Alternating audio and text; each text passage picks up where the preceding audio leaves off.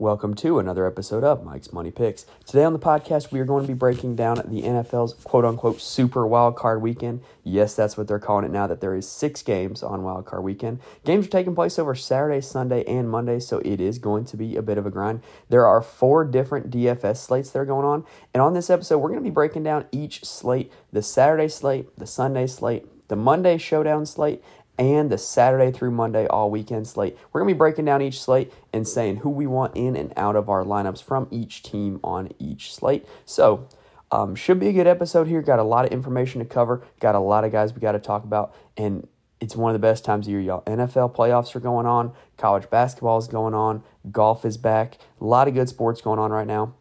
And we are covering all of it here on Mike's Money Picks. If you check the episode feed, our preview for the Sony Open, this week's P G A Tour stop, is uh, under Tuesday. And then college basketball, we're pretty much going to be doing uh, nightly previews whenever we don't have an N F L or a golf episode. Um, so tomorrow you can expect a college basketball episode for the Friday night slate. All right, also, if you are listening to this, you're probably a D F S player. And if you're a D F S player and want my full D F S official picks, head on over to the Patreon, patreon.com slash Mike's Money Picks. Um, I put all of them up there for N F L, college basketball, and golf right now. Um, more sports coming in the future. And also, make sure you follow me on Twitter at Mike's Money Picks. Always covering some extra stats and facts that I don't always get to here on the podcast. And I'm more than happy to answer any start, sit, or lineup questions. All right, enough with the introductions. Let's go ahead and start breaking down the playoffs. We're going to start with Saturday's games, which are the Chargers at the Raiders, or I'm sorry, Chargers at the Jaguars, and the Seahawks at the 49ers. But first, a quick word from our friends at Anchor. So the first game that is going to be starting the N F L playoffs, I always called the Saturday afternoon game of wildcard weekend the Houston Texans Memorial game, because it seems like every time the Houston Texans are in the playoffs, they have a home game on Saturday at four thirty of wildcard weekend. I, I really think every time they've been in the playoffs in the history of their franchise, they've had that. So that's what I always call this game, and it is Seattle at San Francisco. Honestly, I see San Francisco rolling in this one. Uh, I think San Francisco is about as healthy as they possibly could be with a third-string quarterback. Uh, and I think that Seattle is just the team this year that's happy to be there. Um, congratulations on a good season. Don't expect them to win this game. And then Chargers and Jaguars, I think, is actually a lot more intriguing. I think this has the potential to be a more high-scoring game. And I think that this is the one that if you're game stacking on the Saturday slate, I would be attacking the Chargers and Jaguars game. So let's talk about the Saturday quarterbacks. So Justin Herbert is easily the number one quarterback on the slate, in my opinion. Jacksonville is the best matchup for quarterbacks on the day. However, Justin Herbert only had fourteen point six fantasy points against them in week three, but I will give that a little bit of an excuse because that was without Rashawn Slater at left tackle, and Justin Herbert was playing with cracked ribs.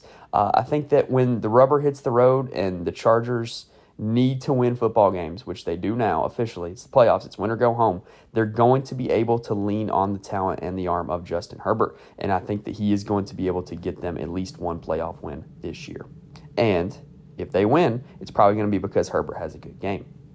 Now, Trevor Lawrence, I think, is a really solid G P P option. He has got a high ceiling, but, man, he has got a low floor. In his last five games, he's been anywhere from five to thirty-six fantasy points, and three of his last seven games have been over twenty fantasy points. So I think that the ceiling is there if you're playing a G P P, but if you're relying on any kind of consistency or if you're playing like this, you know, like a playoffs best ball fantasy, I, I don't think there's any sort of consistency to bank on with Trevor Lawrence, but I do think there is some upside.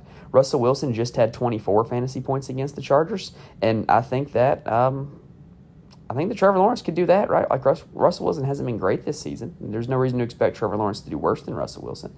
Uh, but previously, before that, Chargers opponents had had three straight games of twelve or less fantasy points. So the Chargers are, are kind of a hit or miss defense when it comes to defending quarterbacks, and Trevor Lawrence is kind of a hit or miss quarterback. So I think he's an intriguing G P P option, but definitely not banking on any kind of consistency. Brock Purdy, I think, is not going to have a whole lot of opportunity to do a whole lot. I, th- I see this being a big ground game for San Francisco. He had sixteen point five fantasy points in his first game against Seattle, and I think that's probably like a fairly reasonable outcome. Um, I don't see him going much higher than sixteen fantasy points. Uh, I think you would be dependent on multiple touchdowns for him to get there also, which is a possibility, but I really see them leaning on that ground game now that they've got McCaffrey and Mitchell back, and I think that they're going to be playing from ahead in this game. Geno Smith, I'm just not intrigued in playing. Um, he had fifteen fantasy points and seven fantasy points in his two games against San Francisco this season. San Francisco is the best defense on the slate, and I'm just not intrigued to play Geno Smith. At the running back position, Christian McCaffrey is my number one play. He played Seattle one time this season, uh, and he had twenty-eight point eight fantasy points against them. Seattle is the fourth best matchup to running backs on the season, and we just watched Cam Akers run wild on them. Now, usage with Elijah Mitchell for Christian McCaffrey has not been as great as it was with Elijah Mitchell out of the lineup, but I still think McCaffrey can be the number one running back on the slate. He has the best chance out of all these running backs to make explosive plays happen, and I definitely think he will be able to do that against that poor Seattle run defense. Elijah Mitchell is a sneaky G P P play. He's been active in five games this season, and he's been over nine points in two of them. And honestly, if you're playing him at that price tag, nine points wouldn't be a terrible outcome. So I think that Elijah Mitchell is definitely a guy that you can get into your lineups. Fading McCaffrey and playing Elijah Mitchell will be a very high-risk, high-reward proposition because if McCaffrey does not have a good game, it's likely because Elijah Mitchell vultures the touchdowns. So um, I definitely think there's a lot of leverage to be had with Elijah Mitchell. And if you really need to cut cost, I think you can cut down from McCaffrey to Elijah Mitchell because I do think that there is reason to spend up on Austin Eckler. Austin Eckler is my number two running back here on this slate, and I tend to think that the Jaguars are a team that you throw on and not run on, which doesn't really hurt Eckler because Eckler gets the ball out of the backfield a lot. So without Mike Williams also, I think that increases the amount of targets that Eckler's going to get, and so I think that there is all definite upside to playing, you know, the guy who was the number one fantasy running back this season. Um, the one kind of negative, if you want to nitpick, is that Eckler only had thirteen fantasy points against the Jags in week three. But again, this was without Rashawn Slater. Justin Herbert was banged up. Uh, I'm just willing to kind of write that one off for the Chargers offense. Of the remaining running backs, I would rank Travis Etienne ahead of Kenneth Walker. Uh, Etienne had ten point five fantasy points against the Chargers in week three, and that was when James Robinson was playing really well. Um, and so, you know, they've traded James Robinson since then. So Etienne's usage is really elite, and the Chargers' run defense, like their pass defense, is very hit or miss. So I think that there is definite upside to playing Travis Etienne in this spot against the Chargers. Kenneth Walker had eleven point nine points in his one game as a starter against San Francisco, and that was solely because of his workload, not because of his efficiency. He got a lot of touches of the football and didn't really do a whole lot with it. And so, to me, if you're playing Kenneth Walker, you're banking on the workload, not on, you know, the fact that it's a great matchup or it's a great spot. It just uh, San Francisco's really stacked at running backs, and I'm fine avoiding that situation. At the wide receiver position, I really like Keenan Allen this week. Jacksonville is really susceptible to the slot, and with Mike Williams, in my, you know, I'm no medical expert, but in my opinion, I think it's unlikely that Mike Williams plays, and so I really like Keenan Allen out of the slot, and I really like Josh Palmer on the outside if Mike Williams does not play. Josh Palmer previously had two games this season of twenty-plus fantasy points without Mike Williams in the lineup, so if Williams does not play, that pivot to Josh Palmer becomes a really easy one. For Jacksonville, Christian Kirk is the guy that you want. He had nineteen point two fantasy points against the Chargers last time. Zay Jones is really hit or miss. Marvin Jones is a solid punt play, but I think Christian Kirk is the guy that you can bank on. For Seattle, this these are totals also when, when I read these stats this season. These are not averages, these are totals. D K Metcalf had nineteen points total against San Fran this season. Tyler Lockett had thirty-six fantasy points total against San Fran this season, which makes sense. San Fran is the biggest slot funnel in the entire league, meaning that opposing teams, when they play San Francisco, have a higher percentage of their fantasy points go to the slot than any other team in the N F L. And really, it's because they're so stout on the outside, right? You know, if, when you have two good outside corners, you're going to be able to throw to the slot. And with Marquise Goodwin not playing, I think it's even more likely that, you know, Tyler Lockett plays the slot almost exclusively, and I think that he will be able to have, you know, not necessarily a big day, but I think he will be able to have a decent performance against that stout San Fran defense. You know, if Seattle's playing from behind, that's going to benefit these pass catchers because they're going to have to throw to try to get back in it. Last breakdown for this one, I think that Deebo Samuel is a bit of a misprice coming back. Um, obviously, we don't really know how healthy he is. He was healthy enough to be active for a Week eighteen game that they really didn't have to have. So I kind of feel like he's going to be good to go. And in the playoffs, we've seen this time and time again in the N F L. Teams get their playmakers the ball in the playoffs. You saw this with Deebo Samuel last year. Kyle Shanahan just kept finding ways to get the ball in Deebo Samuel's hands, and good things kept happening. And so I really think that there's a lot of upside for Deebo Samuel. I think that Kyle Shanahan is going to get him touches, and I think that he's going to be able to do something with it against the Se- Seattle defense that's not exactly the best tackling defense in the world. So I really do like Deebo Samuel on this slate. And if you're looking for a punt play, DeAndre Carter of the Chargers, if Mike Williams is inactive, will be the third receiver on the field. So I think he is definitely worth a look if Williams is inactive. At the tight end position, y'all, I'm very conflicted on George Kittle because he averages nineteen fantasy points per game in Brock Purdy starts this season. But we've seen over the years, George Kittle is a different player when Deebo Samuel is in or out of the lineup. And guess what? Deebo Samuel is in the lineup. And all those starts that I just mentioned with Brock Purdy, only one of them has had Deebo Samuel in the lineup. So I don't really know what to make of Kittle. I think if you have the money to spend up for Kittle, you can. But I'm not exactly rushing to squeeze him into my lineup because I do like, below Kittle, I really like Evan Engram and Gerald Everett. I think they're both consistent mid-range options. They're going to be on the field. They're going to see target shares. And I think Engram has a little bit of a higher ceiling going against that Chargers defense. But I think that I got to give Eckler a little boost if Mike Williams does not play. So I think both those guys are very solid options if you cannot pay up for Kittle. And lastly, if Noah Fant does not play, Colby Parkinson is an interesting punt option. He's been used the last few weeks, and you know Fant and Disley have both been on and off the field. So I definitely think Parkinson is worth a punt play if Fant does not play. If the difference between being able to play Eckler and McCaffrey is your tight end position and you have to go all the way down to Parkinson, I'm actually, I'm absolutely okay with that. I think you're lowering your floor a little bit, but I think that your ceiling is still going to be up there because Parkinson might just have one catch for one yard and a touchdown and get you that seven point one fantasy points, which is okay for a guy at his price tag. All right, so that does it for the Saturday slate. Nice little ten-minute preview for the Saturday slate. Let's go ahead and flip on over to the Sunday slate, uh, but I'm going to take a quick breather first. All right, now breaking down the Sunday slate, it is the biggest slate of the weekend. We have Buffalo hosting Miami for the one o'clock game. We have the New York Giants heading to the Minnesota Vikings for the four thirty game. And then we have the Sunday night game, which is Bengals taking on the Ravens at home. So um, looking at the games for this one, y'all, I really anticipate Buffalo to blow out Miami. Like, I would be shocked if that ends up being anything other than that, simply because I think that Uh, Miami is just not the same team without Tua Tagovailoa, so I anticipate Buffalo to win that one big. The Giants and Vikings game, I think, is going to be the one that turns into a shootout. Uh, as much as I have been saying that the Vikings are frauds all season long, I actually think they're going to win this game because I kind of think the Giants are frauds too. I anticipate it being a close game. I anticipate it being a shootout, but I do think that Minnesota will come on top. And then with the night game, um, everything revolves around Lamar Jackson. Lamar Jackson is the wild card. This is going to be a totally different game environment based off of whether or not he plays. All right, let's go ahead and break down the quarterback position. Josh Allen is the top quarterback option. He averages thirty-nine fantasy points in two games against Miami this season, so I think that there's no reason to go away from Josh Allen in this one.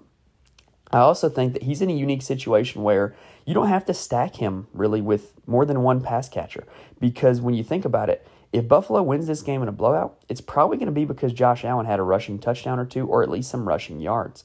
So I'd really think that you can just pair him with either Diggs, maybe Davis. We'll talk about that later.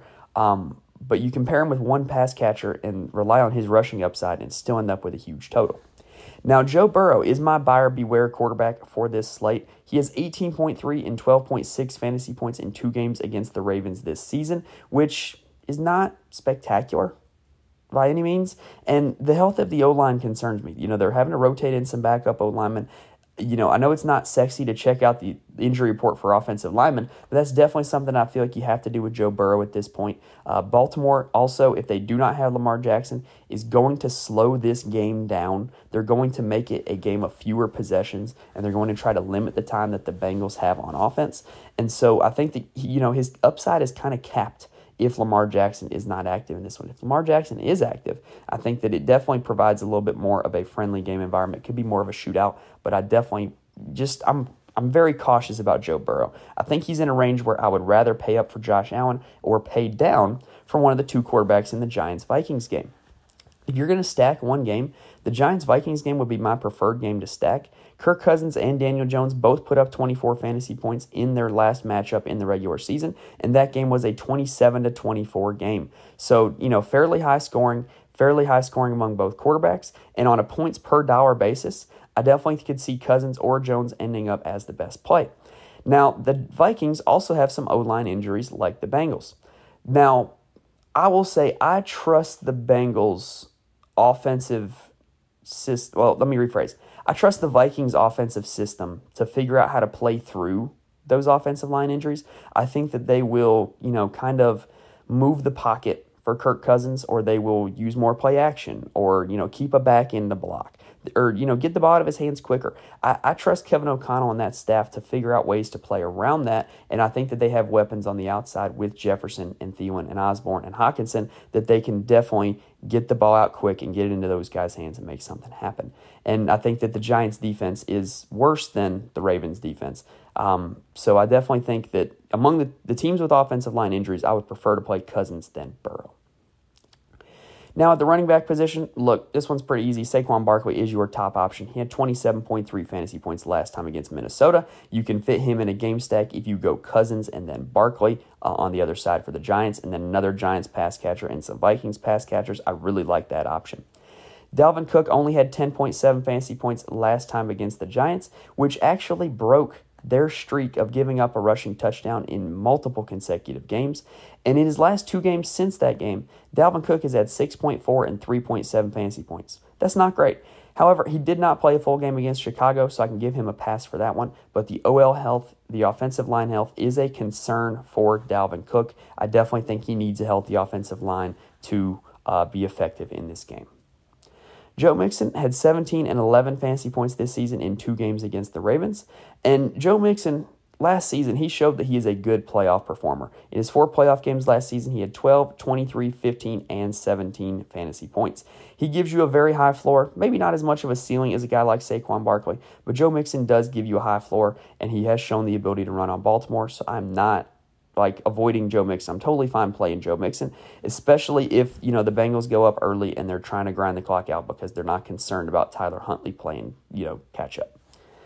For Miami, I'm staying away. Um, health is a concern for both their running backs, Raheem Mostert and Jeff Wilson Junior, and game script is also a serious concern. If it ends up being a situation where one of them is active and just one of them is active, I think that it becomes, you know, a playable spot. But if both of them are active, I'm just avoiding the situation entirely. For Baltimore, I'm expecting Gus Edwards to be inactive, which makes me really like J K. Dobbins, who had double-digit carries in four straight games before being held out of Week eighteen. And he's just, he's turned into their workhorse running back. Like, he's he's a very good football player. I think he's got upside against that Cincinnati defense. Um, if Lamar is at quarterback, I definitely like him more because I think that there's more of a threat of the overall offense. Um, and so I think that, you know, with that whole game, you got to check the stats of Lamar Jackson before you determine who you're playing and who you're not playing. If you think Baltimore plays from behind, Kenyon Drake is an option. You know, he's shown the ability to be a good pass catcher out of the backfield, and he's probably going to play a majority of those snaps if they are in obvious passing situations. And now for the Buffalo running back situation, I am much more inclined to play James Cook than Devin Singletary. Cook has outscored Devin Singletary in two of the last three games. And honestly, I don't feel like you need to play a Bills running back. Like, Josh Allen is probably the most likely guy on this team to score a rushing touchdown. So if you want to get different, can you go to James Cook? Absolutely. Am I rushing to play him in any kind of stack or any kind of lineup? No. But if I'm looking to get different, he is definitely an option you can go with. All right, now let's talk about receivers. Last time against the Giants. For the Minnesota Vikings, Justin Jefferson had thirty-four fantasy points. T J Hockenson had thirty-eight fantasy points.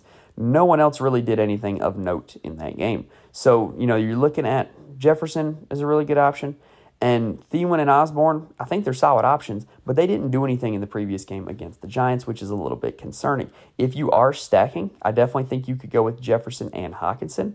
I think that's going to be what most people do, though, so you could probably be different and go with Jefferson and Osborne or Thielen. For the Giants, it was an Isaiah Hodgins and Richie James game. Isaiah Hodgins had twenty-two fantasy points. Richie James had seventeen fantasy points. Both of those guys are very affordable. They're seeing consistent target shares. I have no problem playing either of those guys in or out of a stack of this game. Now, let's talk about the Bengals. So in last season's playoff run, Ja'Marr Chase and Tee Higgins were pretty much even in terms of production. Ja'Marr Higgins outs- or I'm sorry, Ja'Marr Higgins. Ja'Marr Chase outscored Tee Higgins by eleven points total and had five more targets total over the four games. So in other words, Chase was better by about three points and one target a game than Tee Higgins. So both of those guys have a lot of upside. In their careers, both of them have had a thirty fantasy point performance against Baltimore. So the thing that I'm very interested in in this one is I think that the two of them are much closer in terms of production than their pricing on DraftKings and FanDuel implies. So I think that if you're looking to save cost, you can go from Chase to Higgins, and it's not going to cost you a whole lot in terms of points. Now, granted, could Ja'Marr Chase have one of his Ja'Marr Chase games where he gets eleven catches for two hundred yards and three touchdowns? Absolutely. Do I think Higgins could do the same thing? Absolutely. But what I'm saying is, over the course of, like, the law of averages, they're not that much more different than the price tags are implying, and I think that you could save the cost by playing Higgins instead of Chase. In the Buffalo-Miami game, honestly, I'm not on anybody other than Stephon Diggs. Uh, Tyreek Hill and Jaylen Waddle are both G P P plays, in my opinion. They might get lucky and break one, but Skylar Thompson has just had no no film or you know tape of whatever you can watch of Skylar Thompson has indicated that he can push the ball downfield with accuracy to these two guys. So what you would be hoping for is that one of these guys catches a slant or a screen or something and takes it seventy yards to the house, and you know that would make your day, but I don't think it's the most likely outcome. Both of these guys have had twenty fantasy points against Buffalo in the last game they played, but that was with Tua at quarterback. So I just think that the upside is capped with Hill and Waddle because of their quarterback situation. I'm not interested in Gabe Davis or Isaiah McKenzie unless you are stacking. I just don't think that the target shares have been very consistent, and I think that, honestly, you can play just Allen and Diggs, and you can be totally fine because of Allen's rushing upside. For Baltimore, Demarcus Robinson and Sammy Watkins are going to be the two receivers who are playing on the outside, and in my opinion, they are both punt plays with a lot of upside. Um, I have no problem going to either of them. They could get you a goose egg. They could get you about you know ten to twelve fantasy points. I'm fine with that. Um, if you are looking to save salary, those are two guys you can do it with. At the tight end position, T J Hockenson is my top play on this slate. He had thirty-eight fantasy point, thirty-eight fantasy points against the Giants last time they played. Mark Andrews is going to be a target monster. He had twenty-two point nine fantasy points when he played Cincinnati this season, and I think that Isaiah Likely is a solid G P P play. They're going to play twelve personnel with two tight ends on the field quite a lot, and so if Isaiah Likely's on the field a lot, he has a chance to fall into the end zone and get you a touchdown. Dawson Knox had six fantasy points and twenty-one fantasy points against Miami in two games this season, and I think he makes for a very interesting contrarian Josh Allen stack. Hayden Hurst is also an interesting G P P play. He had seventeen fantasy points against Baltimore in week five, but the thing to remember about that game is Cincinnati played pretty much without T. Higgins for almost the entire game, so maybe that one might not be entirely one you can bank on. All right, that does it for the Sunday preview. So what we're going to do next, quick breather first, but we are going to break down the Monday showdown game with the Cowboys and Buccaneers, and then we are going to break down the Saturday through Monday slate, just talk about my favorite plays as a whole to kind of summarize and bring the whole episode together. All right, so the Monday game is the Dallas Cowboys heading to Tampa to take on uh, the Tampa Bay Buccaneers and Tom Brady. I thought it was kind of fitting that they gave this the Monday night special, um, considering that it always seems like Joe Buck and Troy Aikman call Dallas Cowboys playoff games, and now that they're at E S P N, they get one more Dallas Cowboys playoff game to call. I thought I thought that was kind of interesting how that happened, and you know it'll just kind of make it feel more at home that you know we're watching the Dallas Cowboys potentially losing the playoffs with Joe Buck and Troy Aikman on the call. Look, I was born in Dallas, so you know while I am a Carolina Panthers fan due to living in the Charlotte area for a while, um, I'll always have a soft spot in my heart for the Cowboys. I want to see them do good, but it's hard to have faith in them to win in the playoffs with all, everything that they've shown over the past decade. So to me, this game has one of two range of outcomes. It has the feel of a game where Dallas leads the whole way and Tampa has to stage a furious comeback and is, you know, making an onside kick with it like twenty-seven twenty-one with two minutes to play or something like that. Or it has the feel of a game where the Dallas offense really struggles and Tampa wins it like thirteen to three. Um, I just see it going one of those two ways. I don't see this game turning into a shootout. I think that both these defenses are pretty good and both these quarterbacks are not exactly the best in their recent form. I'm not worried about the whole Dak on grass narrative that Dak Prescott can't play on grass all of a sudden because he played poorly against Washington. He has games of twenty-one, twenty-two, and seventeen fantasy points on grass this season, so I'm not concerned about that. I have no problem rolling with Dak as your quarterback. Tom Brady had eleven fantasy points against Dallas in week one. If you're playing Brady as a fantasy option, it's because of his volume and the fact that they have no run game, not because he's actually been efficient or effective as a quarterback. So, like I said, you're banking on the volume if you're playing Tom Brady. Now, at the running back position, this kind of feels like a powered game to me, irregardless of game flow. I think that Zeke is getting a little worn down because of all the carries and all the hits over the course of his career. Pollard is clearly the more explosive, more effective player, and he has been, you know, he's going to be fresh because he hasn't played a whole lot in recent weeks. So I really do like Tony Pollard on this slate. Leonard Fournette, to me, is a solid option in any game flow. I think that, you know, we're getting the whole playoff Lenny narrative that, you know, the Bucs players love to call him playoff Lenny. And I think that he, because of how much they've used Rashad White in the regular season, he could be pretty fresh. And if he's fresh, he can be dangerous because he can actually catch some passes out of the backfield. And I could totally see them leaning on Fournette as their workhorse in the ground game and out of the backfield. He will definitely get more rushing attempts and points if the Bucs are playing from ahead, but if they're playing from behind, he can get a lot of checkdowns, especially at the end of a game if they're down ten with two minutes left or something like that, and Dallas is playing super soft coverage. So I really do like Leonard Fournette and Tony Pollard on this slate. I would think personally that Mike Evans matches up better against the Dallas cornerbacks than Chris Godwin, and that would be confirmed by his eighteen fantasy point performance in week one. I do not mind Julio Jones or Russell Gage as punt plays. Julio had double-digit fantasy points in week one against the Cowboys. For the Cowboys, CeeDee Lamb is game flow proof because of his massive target share. He's going to get an insane amount of targets no matter, you know, what Dallas ends up doing in terms of the game. He even scored sixteen fantasy points last week when Dallas had six points against Washington. Like I said, game flow proof. As their second option, they added T Y Hilton for a reason, y'all. They're going to be playing him down this playoff stretch, so I definitely think he's going to be on the field, and he definitely has some upside as a punt play. And at the tight end position, I think that Dalton Schultz could be in for a huge game. If the Buccaneers try to game plan to stop CeeDee Lamb, Dalton Schultz is going to be the primary beneficiary.